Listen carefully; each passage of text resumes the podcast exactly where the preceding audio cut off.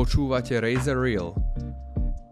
Moment, kedy sa zrodil úspech. V dnešnom dieli Razer Reel som vyspovedal Ivanu Molnárovu, top manažérku slovenského biznisu za rok 2022. Ivanu som dlhodobo registroval prostredníctvom prestížnych periodík, kde sa o nej často písalo. Zo stránok časopisov som ju vnímal ako manažérske stelesnenie dokonalosti na pozícii generálnej riaditeľky profesie zotrvala viac ako jednu dekádu. Je až neuveriteľné, akými manažerskými soft skills disponuje.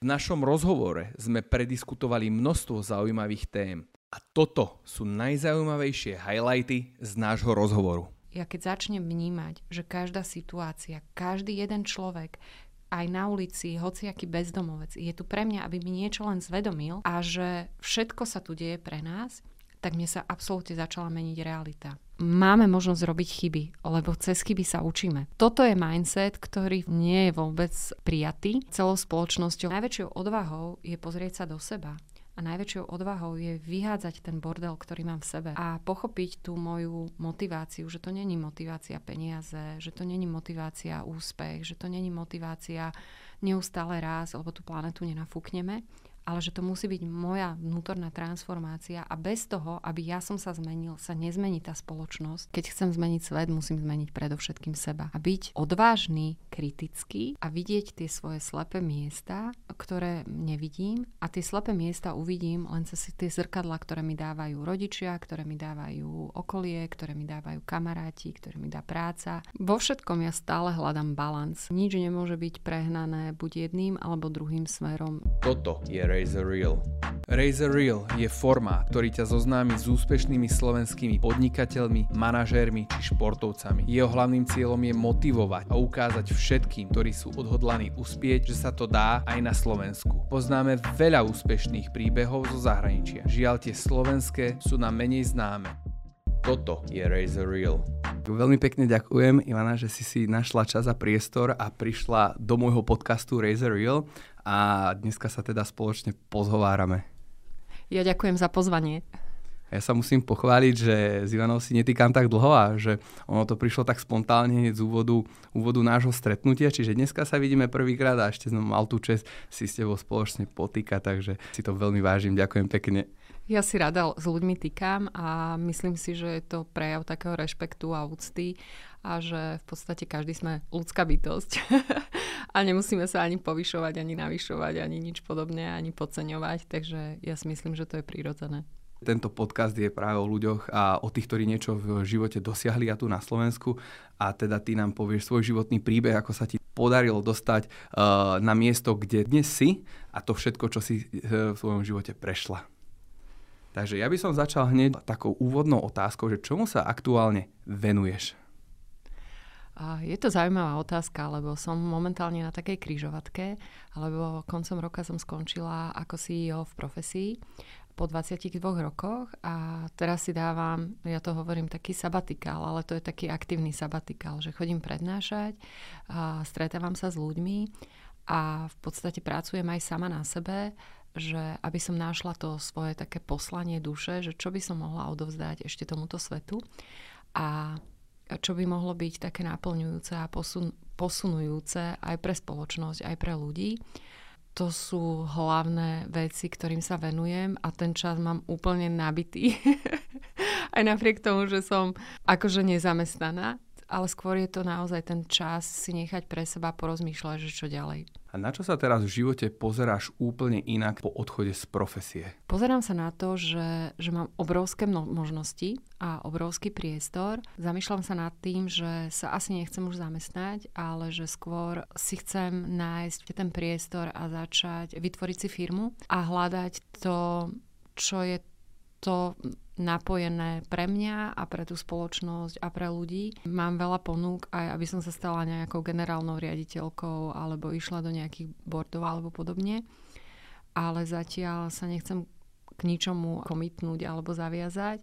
Skôr je to o tom premyšľaní, že dopriať si ten čas, aby som naozaj našla to, čo zaklikne tomu môjmu poslaniu čom by si možno, že chcela byť najviac angažovaná, čo sa týka tých rozvojových aktivít, ktoré si spomenula, že sa im venuješ mhm. aktívne teraz? Venujem sa hlavne rozvoju lídrov. Oslovujú ma hlavne ženy, líderky, ktoré by chceli oveľa viac byť v tej svojej sile, v ženskej sile chodím prednášať pre ženy. Teraz som dostala tým, že bude uh, marec, mesiac žien, lebo bude MDŽ, tak som dostala obrovské množstvo pozvaní do firiem, aby som prednášala pre ženy, ako sa stať a motivovať ženy, aby išli do možno manažerských, líderských pozícií. A tým, že som bola pre nich role model akoby tej ženskej líderky so všetkým, aj s tou ženskosťou, aj s tou empatiou, aj s tými hodnotami, tak uh, tie firmy to vnímajú a chceli by priniesť môj príbeh uh, do ich firiem. Takže to sa veľmi teším. To ma veľmi nabíja a naplňa.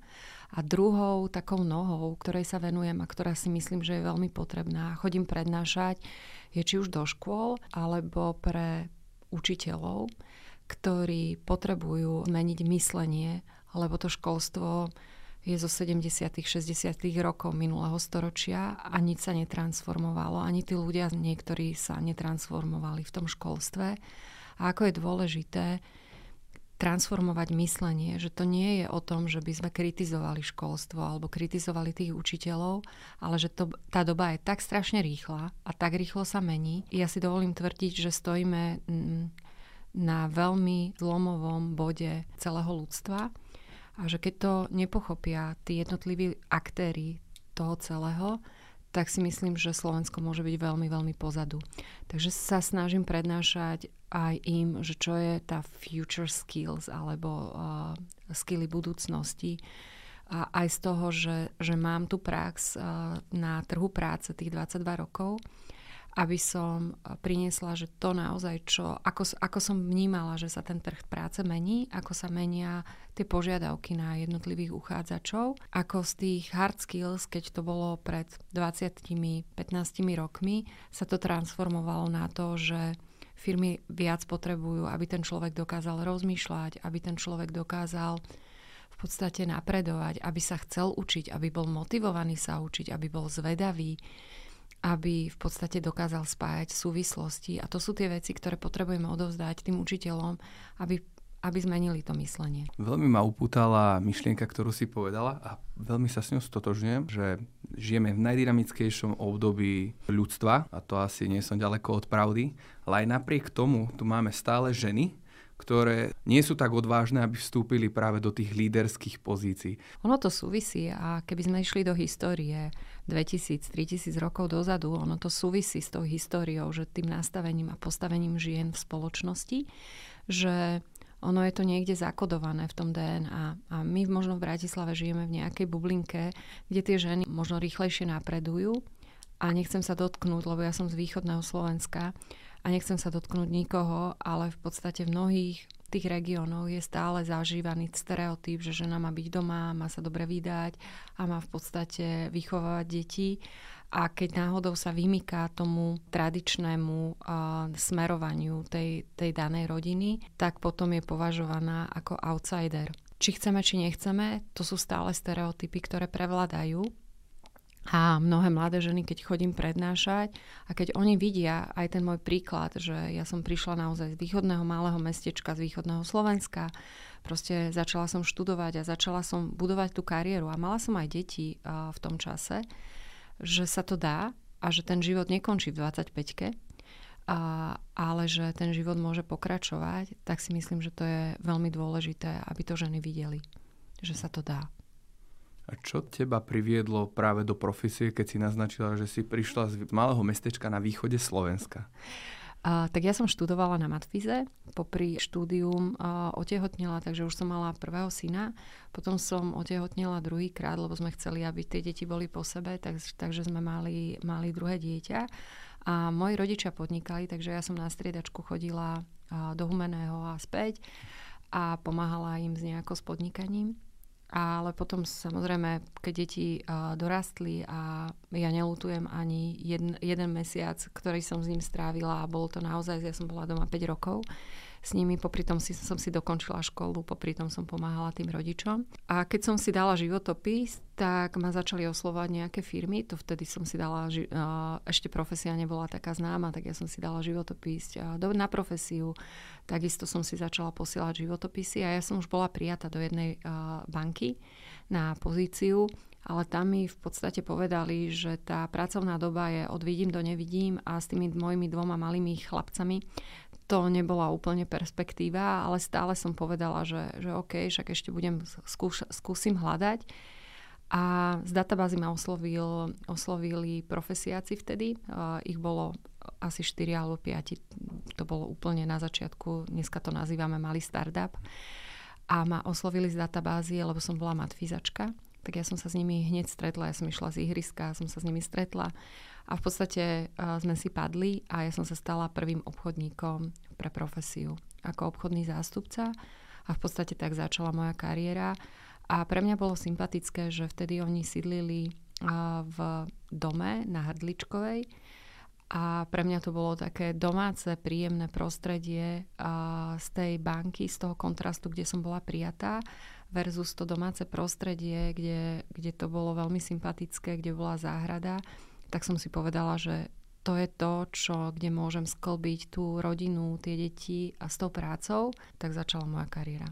A myslíš si, že by si si vybrala túto pracovnú pozíciu, ak by si v tom čase nemala deti? Myslím si, že áno, lebo bola, lebo bola motivujúca, akože začať predávať prvé služby a mňa stále bavil obchod, aj napriek tomu, že som vyštudovala matfiz, ale vedela som, sa, vedela som, že tým číslám a tej vede a nejakým výpočtom sa, sa mi nechce venovať. To som zistila hneď v prvom ročníku matfizu, že to asi není úplne škola, že tá matika ma baví, ale, ale není to, čo by som tomu chcela, že ja som skôr komunikatívny človek, mám rada ľudí a baví ma v podstate aj obchod, aj tie súvislosti. Ale čo, za čo vďačím Matfizu je, že ma naučil rozmýšľať neskutočne veľa, že vidieť veci v súvislostiach, vidieť absolútne logicky si spájať veci, čísla. A to si myslím, že to bola najväčšia škola, ktorá mi, ktorá mi to dala. Asi by som si to vybrala, lebo bola to, akože mňa tá téma toho trhu práce zaujímala, lebo ja sama som si hľadala tú prácu a videla som, aká, aké, aké mi to bolo nápomocné a že veľmi málo ľudí o tom vedelo, že taká možnosť vôbec je tak Matviz je skutočne že skvelá škola. Samozrejme, to je čistá analytika a matematika. Určite ti dala perfektný základ na to, v čím si vstúpila na pracovný trh. Ale akou osobnou transformáciou si musela v čase v tom, ako si pôsobila v profesii prejsť, aby si sa na konci, nejaký po, po desiatich rokoch stala generálnou riaditeľkou a mohla tam zotrvať viac ako dekádu. Asi tá transformácia najväčšia prešla, až keď som sa stala tou riaditeľkou. Samozrejme, tam som na sebe veľmi tvrdo pracovala a snažila som sa rozvíjať hlavne tie moje zručnosti. Ale tá osobná a tá vnútorná transformácia prišla možno až po roku, po dvoch toho, keď som sa stala riaditeľkou. Tam som si začala uvedomovať mnohé veci a, a hľadať vlastne, kto v tom som. Lebo ako keď sme malé deti alebo keď sa narodíme, tak sme také nepopísaný, nepopísaný papier. Máme možno nejaké záťaže z rodu a z genetiky a podobne, ale v podstate viac menej sme nepopísaný papier.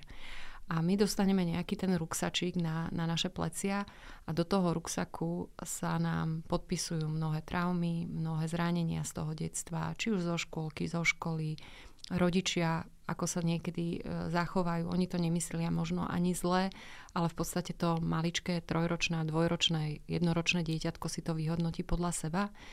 A či chceme, či nechceme, tak ten ruksak plníme prídeme do prvého zamestnania, tak ešte sa nám nejaké veci doplňajú a potom ten ruksak akoby nás ovplyvňuje, kto, kým sme. My častokrát, aby sme prežili v tom kolektíve, či už v škole, alebo, alebo v tej rodine, alebo medzi priateľmi, tak sa snažíme nosiť nejakým spôsobom masky a stávame sa hercami a, a hráme rôzne role podľa toho, v ktorom kolektíve a kde sa nachádzame.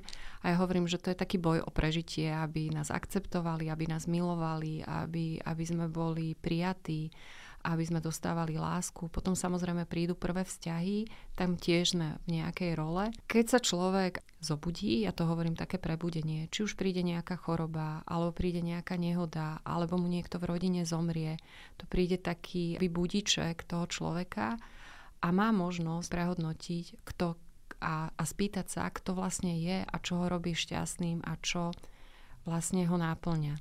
A pre mňa prišli také budičky viaceré a ja som si ich začala všímať.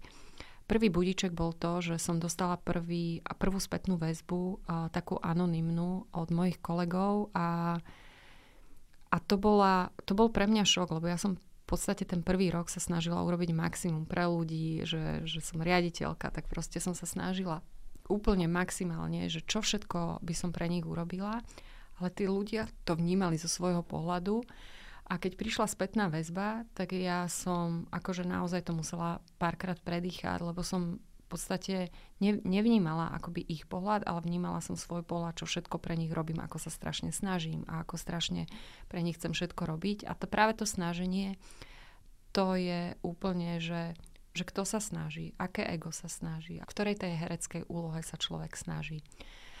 A to bola prvá vec.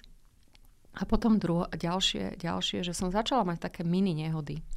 A to bolo také, že som do niečoho nadsúvala, niekto ma škrkol a potom taká, taká asi najväčšia nehoda, kde sa mi v podstate nič neš, nestalo, ale bolo to taký, že, že naozaj pre mňa také prebudenie bol, keď si ma nevšimol kamión na La Franconi a ma úplne zodrel mi jeden bok a on v podstate prefičal. On si to fakt vôbec nevšimol. Ale pre mňa to bolo, že, že sakra, že niekto ma nevidí, akože v aute a že, že čo sa mi deje. A začala som hľadať rôznych kaučov a vyslala som si v podstate to, že, že asi to nie je úplne v poriadku a niečo, niečo potrebujem pochopiť. A začala som sa venovať svojmu rozvoju a duševnému duševnému rozvoju a začala som hľadať, že kto vlastne v tom som.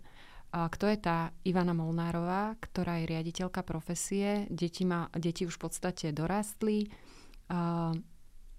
Prišlo, prišlo také prebudenie, že asi to není úplne, že asi nie som úplne v tom šťastná v celom a že síce mám všetko, mám, môžem ísť na dovolenky, mám pozíciu, som vnímaná, videná a všetko možné, ale že ja vo vnútri vôbec neviem, kto som. A to začalo tá moja cesta toho prebudenia a toho hľadania, kto som. Ako zásadne to detstvo dokáže ovplyvniť formovanie ďalších na seba idúcich krokov, ktoré vyústiujú do výberu povedzme, že tej pracovnej pozícii? Veľmi veľa, lebo rodičia sú pre tie deti akoby bohovia. Keď sa narodia, tak oni vnímajú ich ako absolútne autority a absolútnych naozaj tých bohov pre, v tom vnímaní, že a, a tí rodičia zásadne mo, majú možnosť ovplyvniť to, to dieťa. To, ako sa pozera na svet, to, ako je zvedavé, ako, ako podporovať tú zvedavosť, ako ho nechať rozvíjať tie svoje talenty, ako neudupať svojimi vlastnými ambíciami. To dieťa, ale naozaj to dieťa každé je individuálne, má individuálne talenty. Ja som si nedávno urobila lebo sme to mali aj v Akadémii pre riaditeľov škôl a potom sme to dávali aj pre našich zamestnancov. Aké, aké sú vlastne talenty tých jednotlivých ľudí a je to Galup a, a v rámci toho v podstate som si urobila aj talentového experta, aby som pochopila niektoré veci a niektoré interakcie aj medzi ľuďmi aj viac chápala. A dostávam sa k tomu, že každé dieťa a každý človek je absolútne individuálny. Oni dokázali v podstate v rámci toho Galupu, kde je otestovaných skoro 30 miliónov ľudí, tak oni vlastne zistili, že prvých 5 talentov, ktoré máme v poradí, ktoré nás absolútne definujú, je, že druhý človek bude mať v tom istom poradí tie talenty 1 ku 33 miliónom. Že nájdete toho istého človeka. To znamená, že naozaj každá každý sme jedinečný, absolútne jedinečný a každý má tie talenty úplne inak zoradené. A my keď pochopíme tie naše detské talenty a, a, tie, a to, že kým to dieťa je a začneme rozvíjať tie talenty, tak to dieťa môže extrémne narásť v tých svojich talentoch, lebo oni podstate dokázali a sú potvrdené štúdie, že ak rozvíjame ten, tie svoje talenty, tak vieme násobne, ako tisícnásobne rýchlejšie rásť, ako keď rozvíjame tie talenty, ktoré sú akoby v súteréne. A síce dostaneme to do nejakého priemeru, ale nikdy to nedostaneme, uh, nedostaneme tam, kde to dieťa, ktoré má ten talent, že vyhúpne oveľa rýchlejšie. Takže toto je jedna vec, že keď pochopí rodič, že že čo sú tie talenty toho dieťaťa a začne ich rozvíjať, tak veľmi zásadne ovplyvní to, to smerovanie toho dieťaťa. To dieťa je oveľa šťastnejšie, oveľa naplnenejšie, oveľa viac ho to baví. Možno predíde aj tomu vyhoreniu, lebo robí to, čo ho v čom zabúda na čas, v čom plinie a v podstate nemusí sa nútiť do toho. A naopak, ak mnohí rodičia naozaj pretransformujú, že ja chcem, aby Rob bol, ja neviem, lekár a on vôbec k tomu nemá vzťah, ale v podstate preto, že to dieťa ho vníma ako toho Boha, tak mu urobí všetko, čo len, čo len chce, lebo chce, aby bol prijatý tým otcom alebo mamou a snaží sa mu vyhovieť, tak často potlačí seba a potom v tej možno 30 40 sa zobudí a povie, že ale toto vôbec nie som ja, toto vôbec nechcem robiť. A toto sú zásadné veci, ktoré vieme ako rodičia veľmi ovplyvniť. Ako je bežný človek schopný identifikovať talent svojho dieťaťa a potom ho vôbec správne uchopiť, aby ho dokázal rozvinúť? Skvelá otázka. A je to dôležité, že nechať dieťaťu ten priestor. Lebo to dieťa sa prejavuje od malička. Či chce byť, či je skôr ten introvert a potrebuje viac knihy, potrebuje sa hrať viac legom, potrebuje, nepotrebuje príliš veľkú spoločnosť, prípadne dokonca ani nepotrebuje dotyky. To je jedna vec a že naozaj potrebuje tú svoju bublinku a potrebuje ten svoj priestor, kde tvorí a nechať ho v tom, vôbec mu nevstupovať do, to, do toho a nenútiť ho, že musí sa stretávať s tým a s tým a podobne. Samozrejme, že niekedy ho je dobre vytiahnuť a hľadať tú art, ale spýtať sa ho, že čo by ťa bavilo. Spýtať sa, že, že, že čo by chcel robiť a, a rozprávať sa s ním o tom. Ďalší extrém je, že, že, že vyhľadáva ľudí, že je interaktívne, že počúva ľudí, že už vidíte, že, má, že už na tom pieskovisku dokáže zmanéžovať všetkých ľudí a podobne, tak ho podporovať v tom, možno ho dať na nejakú retoriku alebo herectvo alebo čokoľvek proste do detských krúžkov. Keď je naop- naopak uh, dieťa, ktoré rado maluje, tvorí, tak ho dať na keramiku, uh, dať ho na malovanie a v podstate rozvíjať mu. Že na, naozaj ho nenútiť, že do niektorých vecí Samozrejme je dôležité, aby mala aj rovnováhu v tom športe. To znamená, že je dobré mu dať, dať tam nejaký šport, ale nenasekať mu strašne veľa vrcholových športov, že aby to dieťa dosahovalo výsledky a neviem čo všetko že to tiež treba vnímať, že dať mu aj v tomto rovnováhu, lebo my častokrát rodičia máme, že potrebuje, že dieťa má 5 dní v týždni krúžky a ono ani samo nevie, čo vlastne chce robiť. A uh, ja keď teraz pracujem aj sama so sebou, aj s tým, že, že mám kaučku, s ktorou hľadáme, že čo je to moje, to, čo, čo ma v detstve bavilo, alebo čo ma v detstve naplňalo, pričom som zabúdala čas a ja to častokrát neviem. A to je veľká veľká neznáma pre mnohých úspešných ľudí, že oni ani nevedia, že čo, ich, čo je pre nich taká tá vášeň, čo robili v detstve, alebo čo bolo to, čo, čo naplňalo toho človeka a podobne. A toto je dôležité, aby tí rodičia to odhalili v rámci tej hry v rámci toho, že majú viacero podnetov, že chodia do múzea, že chodia, chodia ja neviem, medzi, medzi iný, iné deti, že v podstate a vnímať a pozorovať to dieťa a rozprávať sa s ním, ako sa mu to páčilo, či to bolo pre neho zaujímavé a podobne. Lebo ja, ja naozaj teraz hľadám, čo je tá moja vášeň a čo je to, čo ma náplňa. A, ve, a keď sa spýtame každého druhého človeka, možno to nikto, nikto z nás nevie, lebo my sme akoby zabudli, že, že, že čo nás baví, lebo snažili sme sa to skôr prispôsobiť tým rodičom. No ako si to hovorila, presne si zodpovedala niektoré veci, ktoré som si povedal, že veď ale tí rodičia presne skladajú to je voľnočasové aktivity tým deťom tak, že týždeň má 5 dní, 2 dní je víkend, tedy sa mu viem venovať a počas tých 5 dní mu nasekám rôzne krúžky. Ja som sa vždy tak, tým, že nemám deti, zamýšľal nad tým, že to sú buď ge- genetické talenty na všetky rôznorodé aktivity, lebo to je ako taká hviezda, mám pocit niekedy, a každá má jeden pí, e, cíp, teda tých 5 cípov. A v podstate jedno je kreatívne, druhé je športové, potom je to nejaká úplne iná aktivita, ktorá je absolútne nesúrodá s tými ostatnými. Tak som sa vždy tak zamýšľal, že je to také, že neprofilované z môjho pohľadu, že čo by som konkrétne ja vedel, takže e, kde teda rodičia robia tú chybu, alebo prečo takýmto spôsobom skladajú tým deckám tie voľnočasové aktivity, že sú absolútne rôznorodé a, a, a mám pocit, že oni hľadajú tú najlepšiu alternatívu pre to dieťa, ale nie dieťa hľada tú alternatívu, čo by ho bavilo iba. Ono je dobré, že keď, keď má na výber, ale potom ho aj počúvať, že či to dieťa tam chodí s radosťou, alebo tam chodí z donútenia, alebo že musí, alebo podobne.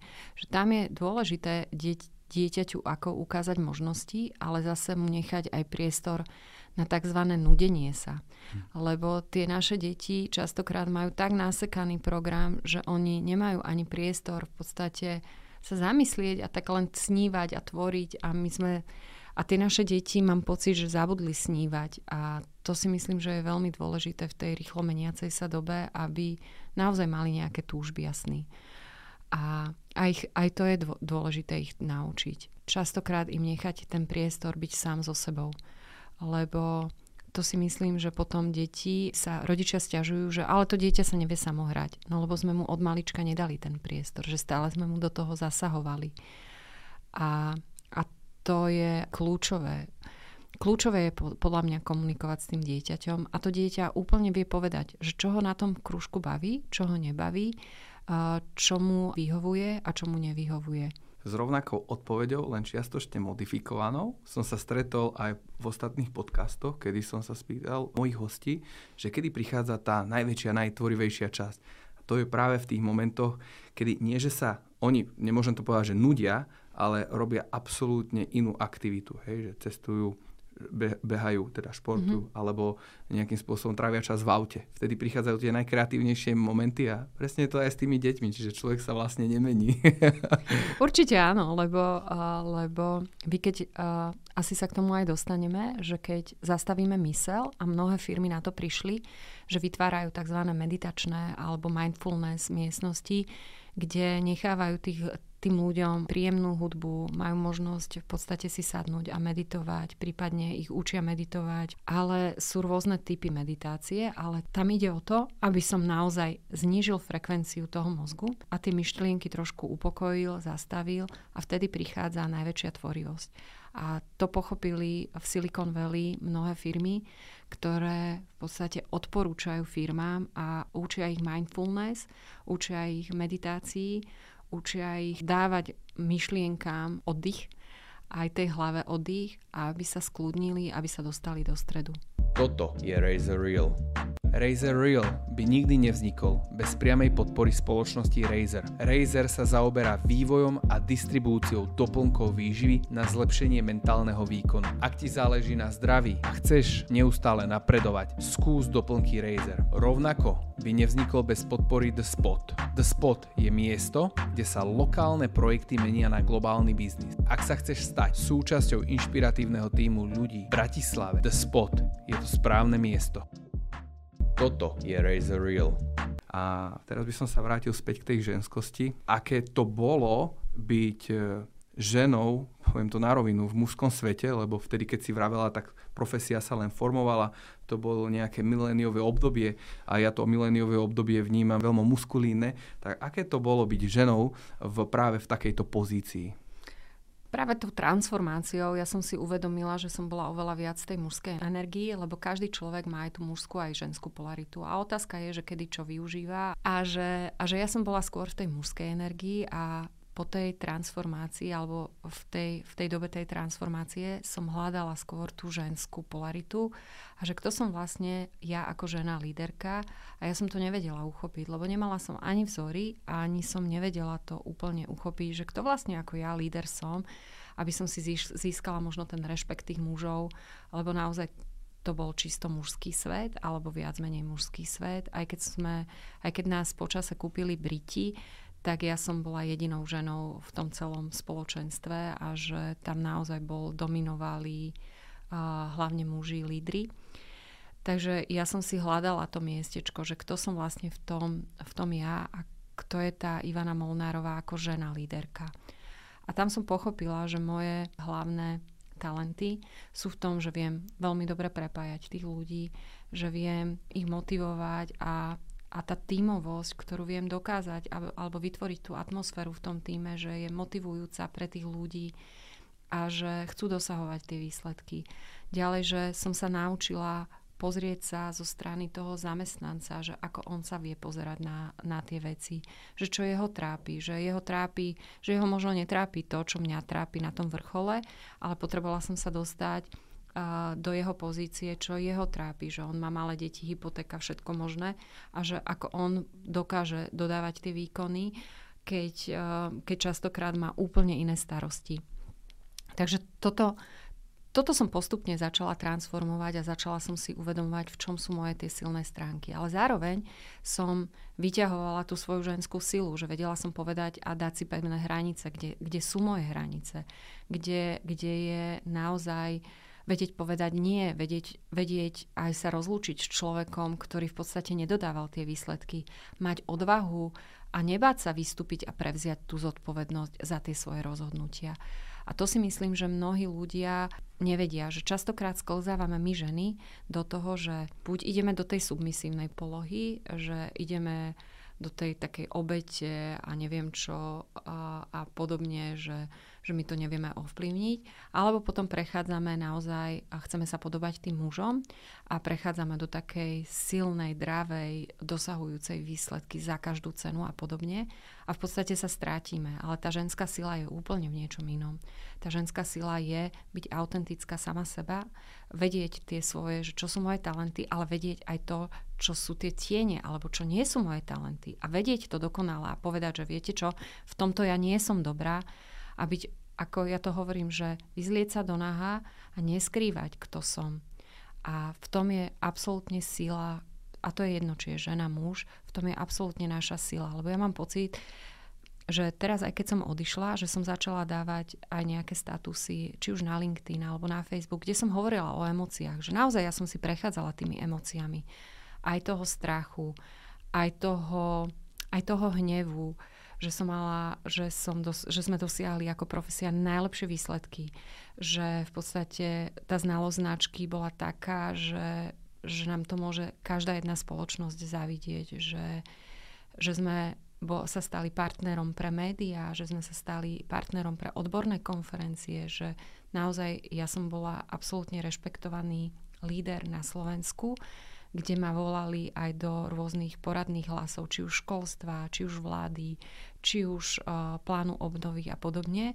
A zrazu príde rozhodnutie, že vedenie sa presúva do Čiech. Čiže s vami pracujú tie emócie, akože všetky. A ja som tie emócie neskrývala, ja som to hovorila nahlas a nahlas som hovorila aj o tom, že že mám hnev, musím si to spracovať, cítim sa v tom nespravodlivo, cítim sa v tom odvrhnuto alebo odmietnuto. Ale toto som všetko si musela vedieť transformovať na to, aby som cítila vďačnosť, že sa mi vlastne otvárajú nové dvere. Ale to je proces. A mnohí ľudia mi písali, a to boli fakt, že tisícky ľudí, že si prechádzali tým istým a častokrát nevedeli tomu zamestnávateľovi, odpustiť, že ich prepustil a nevedeli dodnes ten dôvod, ale nedokázali o tom verejne hovoriť. Nedokázali to verejne priznať. A pre nich bolo absolútne, a, a možno to je v tom moja sila, že mne akoby prestalo záležať na tom, čo si ostatní ľudia o mne myslia. A v tom je možno tá moja ženská sila. Ja viem, že som hodnotovo uprataný človek, že som si istá za to, čo som. Nehambím sa sa svoje emócie, ktoré sú niekedy také, aké sú, lebo sú to emócie a začať rozprávať o tom, lebo sme ľudské bytosti a nie sme stroje.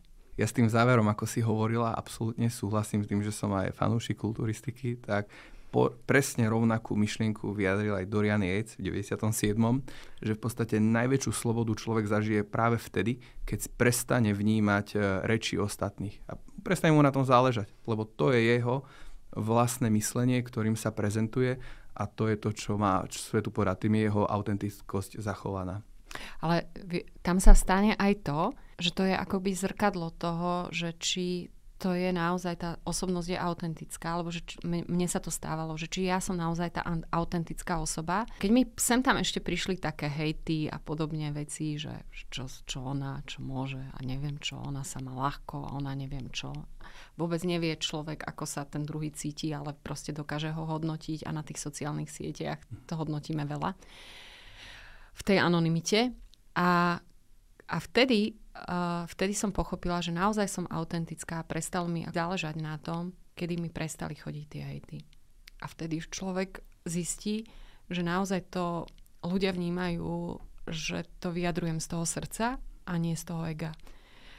A to je krásne zrkadlo. A, a ja by som ešte možno dodala, že, že my keď začneme, a to bola moja premena, ja keď začnem vnímať, že každá situácia, každý jeden človek, aj na ulici, hociaký bezdomovec. Je tu pre mňa, aby mi niečo len zvedomil a že všetko sa tu deje pre nás, tak mne sa absolútne začala meniť realita. Lebo ja som začala aj ľudí, ktorých som možno vtedy nemala až tak rada, alebo, alebo som mi niečo zrkadlili, tak ja som len to nechápala, že čo mi oni chcú povedať tým, že, že akú spätnú väzbu mi dávajú. A ja som začala chápať, že to je o mne, to vnútro, čo ja vyžarujem, tak som si ich začala vážiť. A ja som sa tešila na každého človeka, ktorý mi také niečo zvedomoval, lebo zase som odhalila nejaké slepé miesto svoje, ktoré som v podstate nevidela.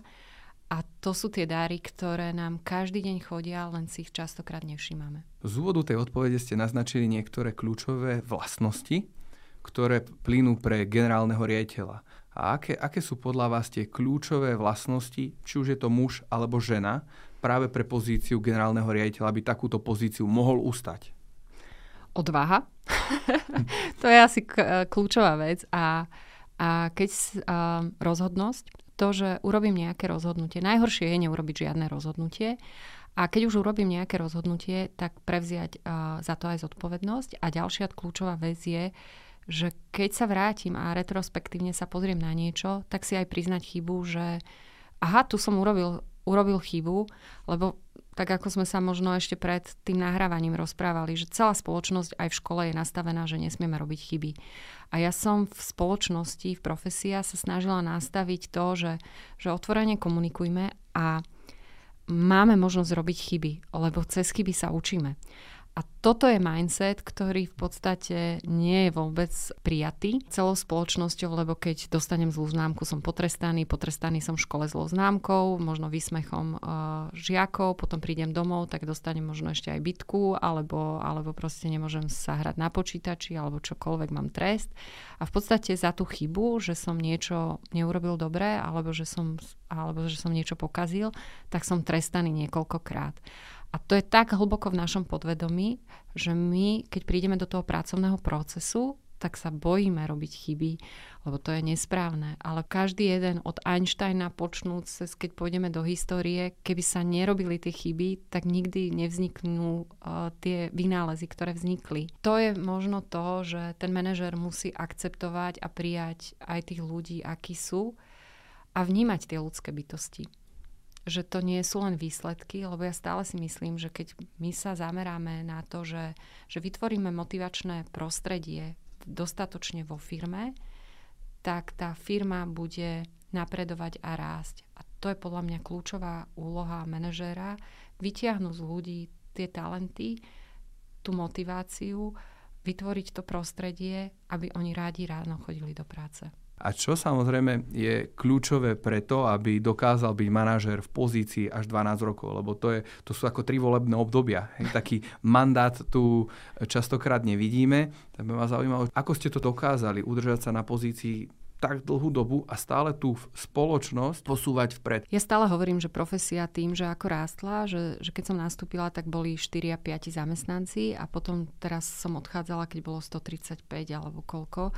A tým, že sme mali dvoch rôznych majiteľov, že stále sa tam niečo transformovalo, že my sme boli za každým nejaká iná spoločnosť. A pre mňa to bola vždy výzva a posunúť tú spoločnosť ďalej a mať nastavenú jasnú víziu a jasné smerovanie tej firmy. Ale tiež som sa párkrát zamýšľala na tom, že či už ja nie som brzdou, že či by tam nepotreboval niekoho iného a podobne. Ale stále som si myslím, že som vytvárala to prostredie, ktoré bolo motivujúce a ukazovala som, že je dôležité postaviť tú firmu na hodnotách. A ja ako hodnotový líder teraz vnímam, že tých hodnotových lídrov budeme potrebovať oveľa viac. Že budeme potrebovať uh, oveľa viac sa zamyslieť, ako v podstate nastaviť tie spoločnosti, aby boli motivujúce pre mladých, lebo tí mladí, tým ako sa mení doba, a včera som sa dokonca rozprávala so synom a on hovorí, že, že vieš mami, ale že pozri sa vonku, že čo sa všetko deje, že je tu klimatická zmena, teraz sa pozri, ako sa hádajú politici, že za hranicami máme vojnu, že ja vôbec ne, nevidím zmysel a motiváciu, čo mám dosahovať a, a za čím sa hnať, že jednoducho vnímam to, že potrebujem nájsť oveľa hlbší zmysel v tej, tej práci. A tých mladých ľudí pribúda obrovské množstvo a to máme štúdie aj zo zahraničia, kde, kde robili, že, že predovšetkým sa musia transformovať tí lídry, aby dokázali udržať mladé talenty a pritiahnuť mladé talenty do, do firiem. A už nestačí, a to nám ukázal už COVID, že už nestačí mať klasického manažéra, ktorý tlačí na výkon alebo podobne, ale potrebujeme iný typ manažéra, toho ľudského, empatického, ktorý, ktorý naozaj vníma tie, tie tlaky zvonku, teraz vníma tú ľudskú bytosť, teraz vníma aj dáva ten zmysel tým mladým ľuďom. Ja si to ešte úplne neviem predstaviť, že, že ako rýchlo sa to dokáže transformovať, ale ja si myslím, že tá situácia, ktorá bude teraz nastávať aj s nástupom umelej inteligencie, aj vôbec s tými hrozbami klimatickými, že tí lídry sa budú musieť veľmi rýchlo transformovať. S týmto plne súhlasím. Nie je to len váš syn, ale samozrejme ja tiež v okruhu mojich známych tak rovnako strácajú motiváciu a najviac ich stráši nepoznanie tej odpovede na to, že kde to vlastne smeruje. Hm. Lebo je tu tak veľa externalít, ktoré tak zásadne ovplyvňujú naše myslenie a chuť a vôľu vôbec nejakým spôsobom smerovať dopredu, že fakt potrebujeme ľudí, ktorí to budú vedieť uchopiť. A minimálne to, kým to nebudú vedieť uchopiť, budú to vedieť odkomunikovať a v čase sa nájde ten výsledok, teda to riešenie. Oni potrebujú, tí lídry, byť, dať istotu v tej neistej dobe a potrebujú mať pevne usadené práve tie hodnoty, aby boli takou faklou alebo takým svetlom pre tých ľudí, že aj keď je doba, ktorá sa rýchlo mení, transformuje, tak viem, že ten líder nás povedie správnym smerom a že vycíti, čo je ten správny smer a že dokáže vytvoriť to prostredie, kde sa o tom budeme rozprávať. Ja som sa stretla aj s mnohými mladými ľuďmi, že oni častokrát už nechcú mať ani deti, lebo oni nechcú privádzať deti do tejto spoločnosti. A toto je strašia, ktorý, ktorý mm, ktorý si myslím, že, že potrebujeme uchopiť a potrebujeme dať tým, tým deckám zmysel. Sa hovorí, že prichádza generácia, ktorá je zlá, ktorá sa nechce pracovať. Nie, ona je iná. A, a keď my nepochopíme tú inakosť a nepochopíme tú spoluprácu a to hľadanie toho, lebo tá nová generácia zase nás prišla niečo iné naučiť. A tá generácia vyrastala v absolútnom dostatku. To, čo my sme možno ešte moja generácia nemala, tak vyrastala v absolútnom dostatku. Vyrastala v tom, že, že všetci už sú, boli technologicky, mali tie technologické pomôcky od smartfónov cez počítače, že to už ani neexistuje pomaly dieťa, ktoré by to nemalo. My ich potrebujeme naopak naučiť kriticky rozmýšľať, vedieť vyhodnocovať dáta, vedieť, vedieť vyhodnocovať, čomu môžem veriť, čomu nemôžem veriť, vedieť sa pýtať tie správne otázky. A to si myslím, že, že to je doba, ktorá má oveľa viac nástrah. A ja tým, že robím ešte terapie a partner ich robí tiež, on je na plný úvezok terapeut, tak nám chodia od 11, možno od 10 rokov detí, ktoré začínajú mať obrovské duševné problémy a to sa objavuje aj v, aj v správach a, my to, a ja to len môžem potvrdiť, že tých detí, ktorí nevidia východisko a zmysel, z toho, čo tu vidia, pribúda a začína byť generácia, ktorá má obrovské problémy s duševným zdravím. Počula som nejakých dospelých v mojom veku. Oni nevedia od čo, od dobroty. Nie, oni, neved, oni nevidia zmysel. A keď tá spoločnosť stráca zmysel, tak jednoducho má frustráciu a vidí takú, taký, a ide do tej depresie a vidí, ide do tej beznádeje. A to si myslím, že, že toto, toto čaká lídrov, že s týmto sa budú musieť pasovať a s touto novou generáciou, ktorá prichádza na trh práce, budú musieť pracovať. A to sú výzvy, ktoré nás nikto neučil. Ako keď to pochopí ten človek, ten líder, že najväčšou odvahou je pozrieť sa do seba a najväčšou odvahou je vyhádzať ten bordel, ktorý mám v sebe a pochopiť tú moju motiváciu, že to není motivácia peniaze, že to není motivácia úspech, že to není motivácia neustále raz, lebo tú planetu nenafúkneme, ale že to musí byť moja vnútorná transformácia a bez toho, aby ja som sa zmenil, sa nezmení tá spoločnosť, tak to nejde. Lebo mňa oslovovalo mnoho lídrov, že, že pod nám zmeniť kultúru vo firme. A ja hovorím, že asi ochotný zmeniť seba, no to sa musia oni zmeniť.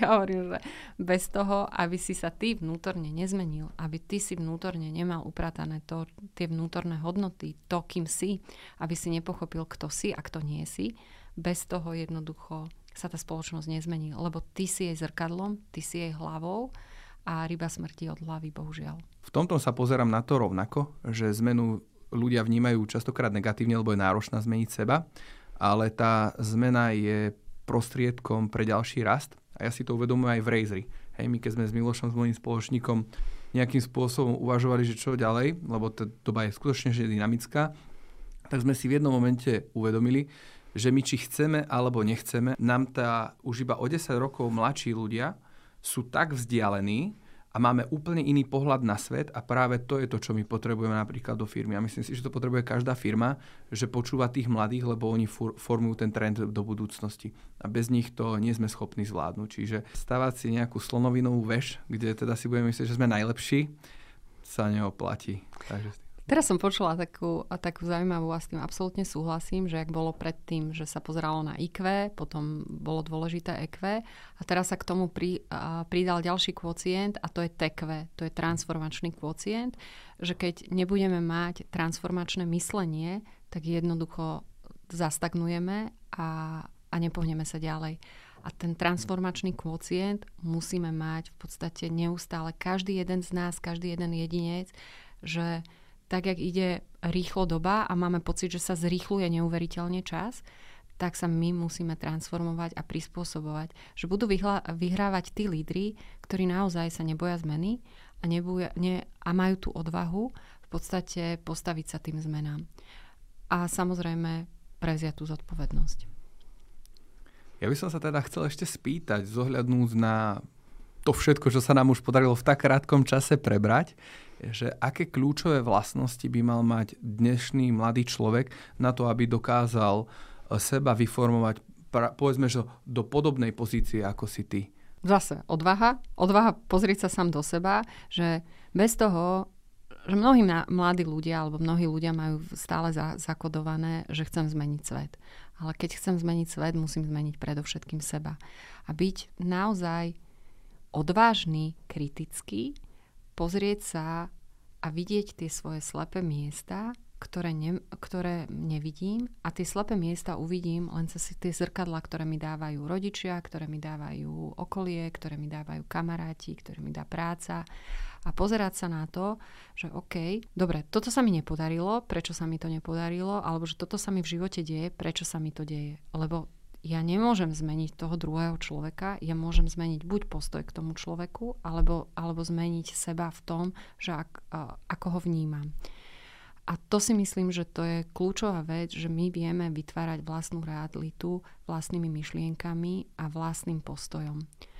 A to si myslím, že je dôležité, aby tí mladí ľudia si to uvedomovali, vedeli sa na to pozrieť s úplne inou optikou a boli zvedaví hľadať. Každú jednu vec možno aj spochybňovať a pýtať sa, je to naozaj tak, ako to hovorí treba z Ivana Molnárová, není to trošku inak a nebrať všetko ako, ako paradigmu, čo všetko vidím na internete, ale začať trošku viac uvažovať, že odkiaľ to je, začať sa viac vnímať, ako to ja cítim, ako to ja vnímam. Je to naozaj pravda, to, čo hovoria, alebo to, čo vidím, prečítam si na Instagrame, v TikToku, kdekoľvek a spochybňovať. A to je to kritické myslenie. Tým, že my sme už trošku načrtli aj možno, že formovanie budúcnosti, či už pracovného trhu alebo všeobecnosti ďalšieho formovania spoločnosti, mňa by zaujímalo, ako sa bude formovať pracovný trh na Slovensku, povedzme, že aj v kontexte umelej inteligencie, príchodu nových technológií a toho všetkého, čo sa teda globálne že deje. Ja stále hovorím, že my asi ani netušíme, aké pracovné pozície vzniknú, ako sa budú volať, ale tušíme a vieme v podstate, aké zručnosti a skily budú ľudia potrebovať. A toto je podľa mňa absolútne kľúčové, aby sme sa zamerali na rozvoj tých zručností, či už mekých alebo tvrdých zručností, či už to ide o digitálne zručnosti, dátové zručnosti, to kritické spomínané zručnosti, kritické myslenie, potom uh, vedieť vnímať veci v súvislostiach, že to nie je izolovanie, ja sa pozerám, ale prepájať si tie informácie a prepájať veci. Uh, ďalej je empatia, spomenutý leadership, to sú proste všetko veci, ktoré budú neustále potrebovať, aby sme, aby sme ich rozvíjali. Zvedavosť, um, učiť sa, mať v podstate otvorenú tú mysel, lebo podľa mňa budeme svetkami mnohých zásadných zmien, ktoré, ktoré sa udejú v ľudstve, ale aj nových objavov. Lebo v podstate aj to, že obmedzil sa zemný plyn, obmedzila sa ropa, obmedzili, tak budú, budú prichádzať ďalšie a ďalšie alternatívne zdroje a umelá inteligencia zásadne ovplyvní celý pracovný trh. A teraz otázka je, ako si nastavíme aj hranice v rámci uh, umelej inteligencie, ako tam nastavíme etiku, ako tam nastavíme mnohé ďalšie veci. A toto si myslím, že to je taká veľká oblasť neprebádaná, ktorá nás, ktorá si nevieme ani predstaviť ten dosah tej umelej inteligencie, ako nás zasiahne. Slovensko je najmenej pripravené v rámci krajín OECD na príchod umelej inteligencie.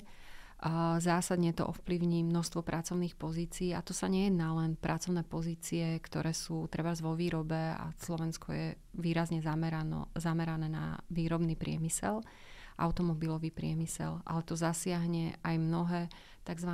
share service centra, takisto mnohé pracovné pozície, ja neviem, účtovné, uh, supportové pozície, ktoré sú neustále opakujúce sa a ktoré sú ľahko nahraditeľné robotmi alebo umelou inteligenciou. My potrebujeme lídrov, ktorí nás vyvedú z tejto zásadnej zmeny. Ja sa teda osobne veľmi teším na to, čo prinesie tá umelá inteligencia, lebo sám už ju využívam pri rôznych našich aktivitách, či už v spoločnosti, alebo keď chcem sa niečo dozvedieť a chcem počuť inú odpoveď, ako by som si vygooglil. A tiež aj s mojou prajerkou som sa o tom bavil, lebo ona študuje medicínu, že ako teda bude vyzerať hlavne trh zdravotníctva po aplikácii uh, umelej inteligencii. Tak to sú tak šialené myšlienky, kde sa tá debata dá rozvinúť, takže som zvedavý, čo teda prinesie tá umelá inteligencia. To je presne ono, že ono sa to dá krásne využiť, ale aj krásne zneužiť. A tam potrebujeme mať ukotvené tie hodnoty.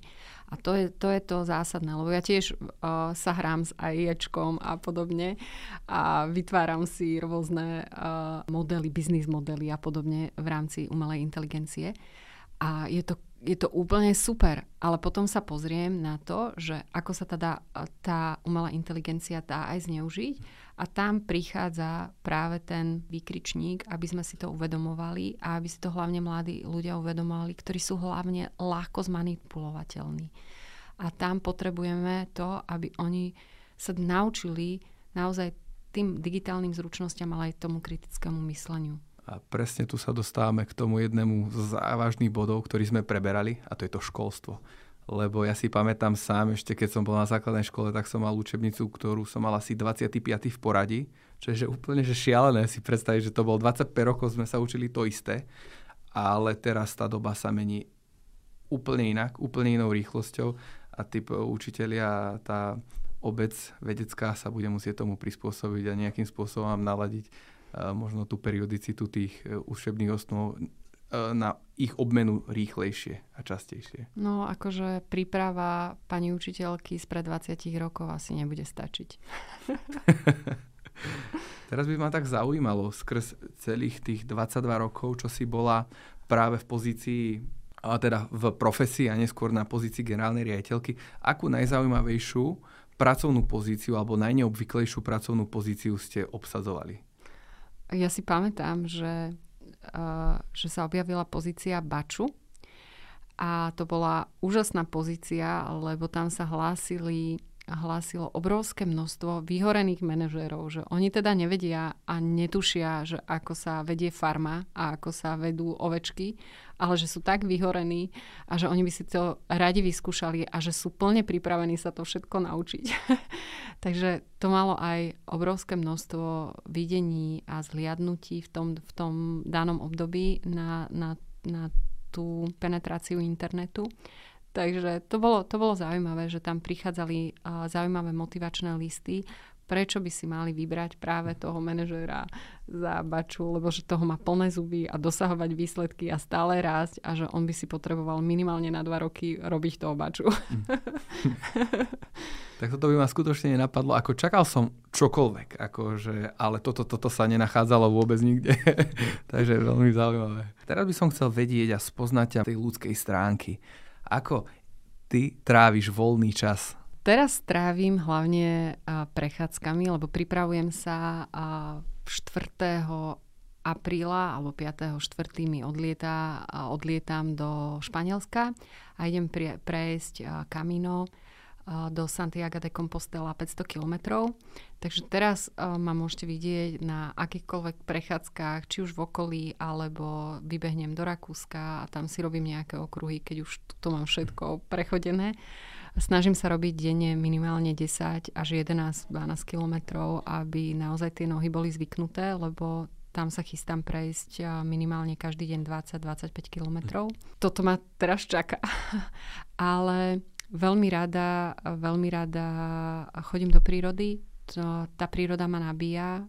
Tam častokrát idem sama so sebou a uh, hovorím, že meditujem alebo prepájam sa s tou prírodou, takže toto sú pre mňa veľmi dobré aktivity milujem čítanie. akože čítam uh, obrovské množstvo kníh a, a rada sa vzdelávam uh, a možno to súvisí aj s tým môjim talentom, že učiaci talent mám v prvej peťke. Takže rada prepájam informácie, vzdelávam sa, odovzdávam tie informácie, takže toto, toto ma baví. A venujem sa joge, meditujem, toto sú také už kľudnejšie veci, ktoré, ktorým, sa, ktorým sa venujem. Mám úžasného partnera, s ktorým si rozumiem a s ktorým častokrát chodíme prednášať aj vzťahy, vedomé vzťahy, ako budovať vedomý vzťah, ako budovať v podstate to vedomé partnerstvo, aby sme, aby sme sa vedeli porozumieť, aby sme chápali jeden druhého, aby sme dokázali vnímať jeden druhého. A zase to je obrovský odbor, ktorému by sme sa mohli venovať ďalšie dve hodiny. A, a ako, ako, ako porozumieť, že, že neobviňovať toho partnera, ale byť, byť v tom, v, uh, byť sám sebou a vedieť, že, že nebrať tie veci, ktoré, ktoré partner robí osobne a podobne, ako viesť vedomý konflikt. Takže to sú, to sú ďalšie, ďalšie veľké témy. A potom také stretnutia s priateľmi a toto, to sú také veci, ktoré, ktoré ma naozaj nabíjajú. Keď si spomenula, že rada čítaš vo svojom voľnom čase, aká je kniha, ktorá sa ti skutočne že vrila do pamäti a považuješ ju za jednu z tých najlepších? Určite by som odporúčala a atomové návyky ktoré si myslím, že, že sú tak jednoducho napísané, ako zmeniť a doplniť nejaké návyky do svojho života alebo ako sa zbaviť zlozvykov, že si myslím, že každý mladý človek alebo každý človek by si to mal napís- na, a, prečítať, lebo si myslím, že že tam aj pochopíme tie myšlienkové pochody toho, že ako je ťažko niektorý návyk uh, dodať alebo niektorých zlozvykov sa zbaviť. A pre mňa, pre mňa to bola tiež veľmi, veľmi zaujímavá kniha. Potom ja, ja mám tie také kadejaké svoje knihy. Vnútorné inžinierstvo. Uh, teraz čítam uh, Hrdinka v nás. To je o tom, o tom ženskom cykle, že ako častokrát ženy prechádzajú tou transformáciou a tým, a tým cyklom, že odmietajú e, zo začiatku možno tú svoju ženskosť, odmietajú, je to spojené častokrát s rebeliou voči mame. A potom ako, ako sa chcú podobať otcovi možno skôr a jak prechádzajú do tej mužskej energie. A potom ako príde to prijatie, ako sú na tom vrchole možno sami, ako príde potom to prijatie a zvedomenie si toho, kto sú.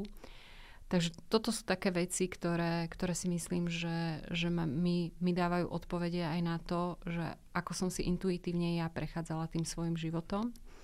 A teraz čítam Vnútorná šamanka v nás, alebo nie, ani neviem presne, ako sa to volá, ale je to tiež veľmi transformačná, krásna kniha. Čo je podľa teba zdravá forma uh, budovania kariéry, ale aj pevných rodinných vzťahov? Vo všetkom ja stále hľadám balans. Akože nič nemôže byť prehnané buď jedným alebo druhým smerom. Že ten človek je šťastný, ak má vyrovnané všetky tie nutlivé veci. Aj tú duševnú, aj tú, aj tú finančnú, aj tú, ja neviem, vzťahovú, že bez toho nemôže byť bez toho nemôže byť šťastný. A keď máme všetko v rovnováhe, tak si myslím, že vtedy vieme byť, uh, žiť naplnený život a vtedy sa nám možno nestane, že vyhorieme, lebo vieme si udržať tú rovnosť. Ako ja som v nejakých knihách čítala, že je dôležité naozaj si pozrieť na ten svoj týždeň, že či som, sa, či som mala priestor venovať sa sebe, či som mala priestor venovať sa rodine, či som mala priestor venovať sa svojmu nejakému rozvoju a, a tomu budovaniu firmy, svojho, svojej kariéry a všetko a že, že kde sú tie nerovnosti, ktoré mi chýbajú. A keď je niekde nerovnosť, tak vždycky nás to niekde dobehne. Buď v tých financiách, že, že nevenujeme sa kariére alebo nevenujeme sa niečomu, tak nás dobehne, že, že zrazu nemáme peniaze alebo keď sa, keď sa nevenujeme tomu duševnú zdraviu, tak nás to dobehne nejaká depresia, úzkosti, strachy a podobne. Keď sa nevenujeme telu, tak nás to dobehne v tele. Takže akože mať to naozaj v rovnováhe. Teraz by som chcel prejsť možno do nejakej takej tej roviny posolstva, kde použiješ všetky tie tvoje super schopnosti a super talenty, ktoré si mala príležitosť rozvíjať. A ako podľa teba prežiť život dobre a hneď na prvý krát? Užívať si to, robiť veci s radosťou, počúvať sa, naozaj sa úprimne počúvať, že čo ma baví, čo so mnou rezonuje, čo so mnou nerezonuje. My keď sa stíšime, a to odporúčam aspoň na 15 minút sa stíšiť a zhodnotiť si nejaký, a nejak svoj deň, že čo, čo ma bavilo, čo ma nebavilo, čo so mnou rezonovalo, ktorí ľudia so mnou rezonovali, ktorí naopak nie a byť k tomu úprimný a, a vyjadriť takú vďačnosť za to, že, že som mal ten deň pekný a že, že ako chcem prežiť ďalší deň. A robiť si takú retrospektívu a, a urobiť si fakt, že v posteli stačí 5 minút, 10 minút, len si urobiť takú, že, že poďakovať, povedať, že čo ma nabíjalo, čo ma neba, nenabíjalo, čo mi dávalo energiu, čo mi naopak bralo energiu. A a to je dôležité, aby ja som sa začal počúvať. Začal počúvať emócie, lebo telo s nami komunikuje neustále, ale my častokrát, keď ideme v tom rýchlom, rýchlom slede, tak my zabudáme počúvať sa, čo vlastne pre nás je dobré a čo nie. A ja hovorím, že ja síce rada čítam, ale stále hovorím, že všetky odpovede máme v sebe. Že to telo alebo tá naša vnútorná múdrosť, ktorej sa vieme otvoriť, nám prinesie množstvo odpovedí a my keď sa začneme a začneme tú múdrosť počúvať, tak sa nám obtvorí obrovský priestor. Čo by si odkázala mladým, ktorí si hľadajú prácu a vstupujú na pracovný trh? Aby robili to, čo ich baví, aby sa počúvali, aby naozaj dali do toho maximum, že dajú tomu šancu ale zároveň, aby boli úprimní k sebe, že či urobili uh, tie veci na 100% a že keď nie, tak prečo? A že neustále sa, sa pýtali seba, že, že dobre, je to to, čo ma naplňa, alebo prečo som v tej práci? Som tu len pre peniaze, aby som si zaplatil účty, alebo som tu, že mi to dáva väčší zmysel. Ak chcem tu byť len pre peniaze, tak musím odovzdať to maximum, ale mám to zvedomené, že som tu na nejaký čas a robím to, robím to kvôli tomu, ale zase vyrovnávať si v tom živote niečo iné. Ale je dôležité nájsť to svoje, tie svoje talenty, to svoje poslanie, to, čo nás baví, lebo ak zamestnávateľ má takých ľudí, že, že naozaj si to klikne, že to, čo toho človeka baví a to, čo čo, mu dá, čo, čo dáva tomu človeku zmysel, tak si nemôže prijať lepšieho zamestnanca. Takže je to obojstranné. Hľadajte, majte odvahu poznať seba, poznať to, čo, je, to, čo sú vaše talenty. A ja sa stretávam s mnohými ľuďmi, ktorí v podstate majú veľmi nízke sebavedomie a hovoria, že, že ale ja nemám žiadne talenty. Každý z vás má talenty, len sú neobjavené, sú niekde zaspaté, sú niekde pochované či už uh, tou spoločnosťou, ktorá, ktorá vás formovala, ale každý z nás má tie talenty. Niekedy sú v tej negatívnej, akoby v tej konotácii a treba ich transformovať do tej pozitívnej, ale každý má obrovské množstvo talentov, len sú neodhalené. Aká bola tvoja vysnívaná pracovná pozícia v detstve? Ja som chcela byť astronautom. A tak. akože úplne, ako mňa, ja som milovala astronómiu, vesmír. A v podstate teraz sa mi to tak spája, že, že niekedy sa pozerám na tie veci z takého úplného nadhľadu a že keď sa pozrieme z toho kozmického a z tej, z tej pozície celej Zemegule, uh, tak, tak si myslím, že ono nás to niekam vedie, aby to vedomie ľudí sa zvýšilo a aby, to, aby sme naozaj vnímali trošku viac a, a vyššie súvislosti ako len ten náš jedinečný malý život, že v tom vesmíre je to, je to obrovský priestor a že my vôbec netušíme, že, že aj keď si myslíme, že sme najinteligentnejšie bytosti a neviem čo všetko, že my vôbec netušíme a, a to nepoznané ma vždy motivovalo a motivovalo ísť dopredu, že, že že existuje určite niečo aj ešte viac. Veľmi pekne ti ďakujem teda, že si mi dala priestor a dala si priestor aj poslucháčom alebo divákom nahliadnúť do tvojho života a spoznať ťa tak, a, takú, aká si. Ďakujem ti veľmi pekne. A ja ďakujem veľmi pekne za rozhovor. A ja ešte takto na záver ti teda od nás, od spoločnosti Razer darujem balíček Energy Brain Hackeru oj, energizujúce nootropikum, wow. aby, aby si mala dostatok energie, povedzme, či už e, na tú tvoju púť, alebo len tak obohatiť si šedný deň, kedy budeš chcieť skúsiť niečo iné a podať možno, že trošku iný výkon. Ďakujem, to sa mi určite zíde na tej ceste. Rado sa stalo.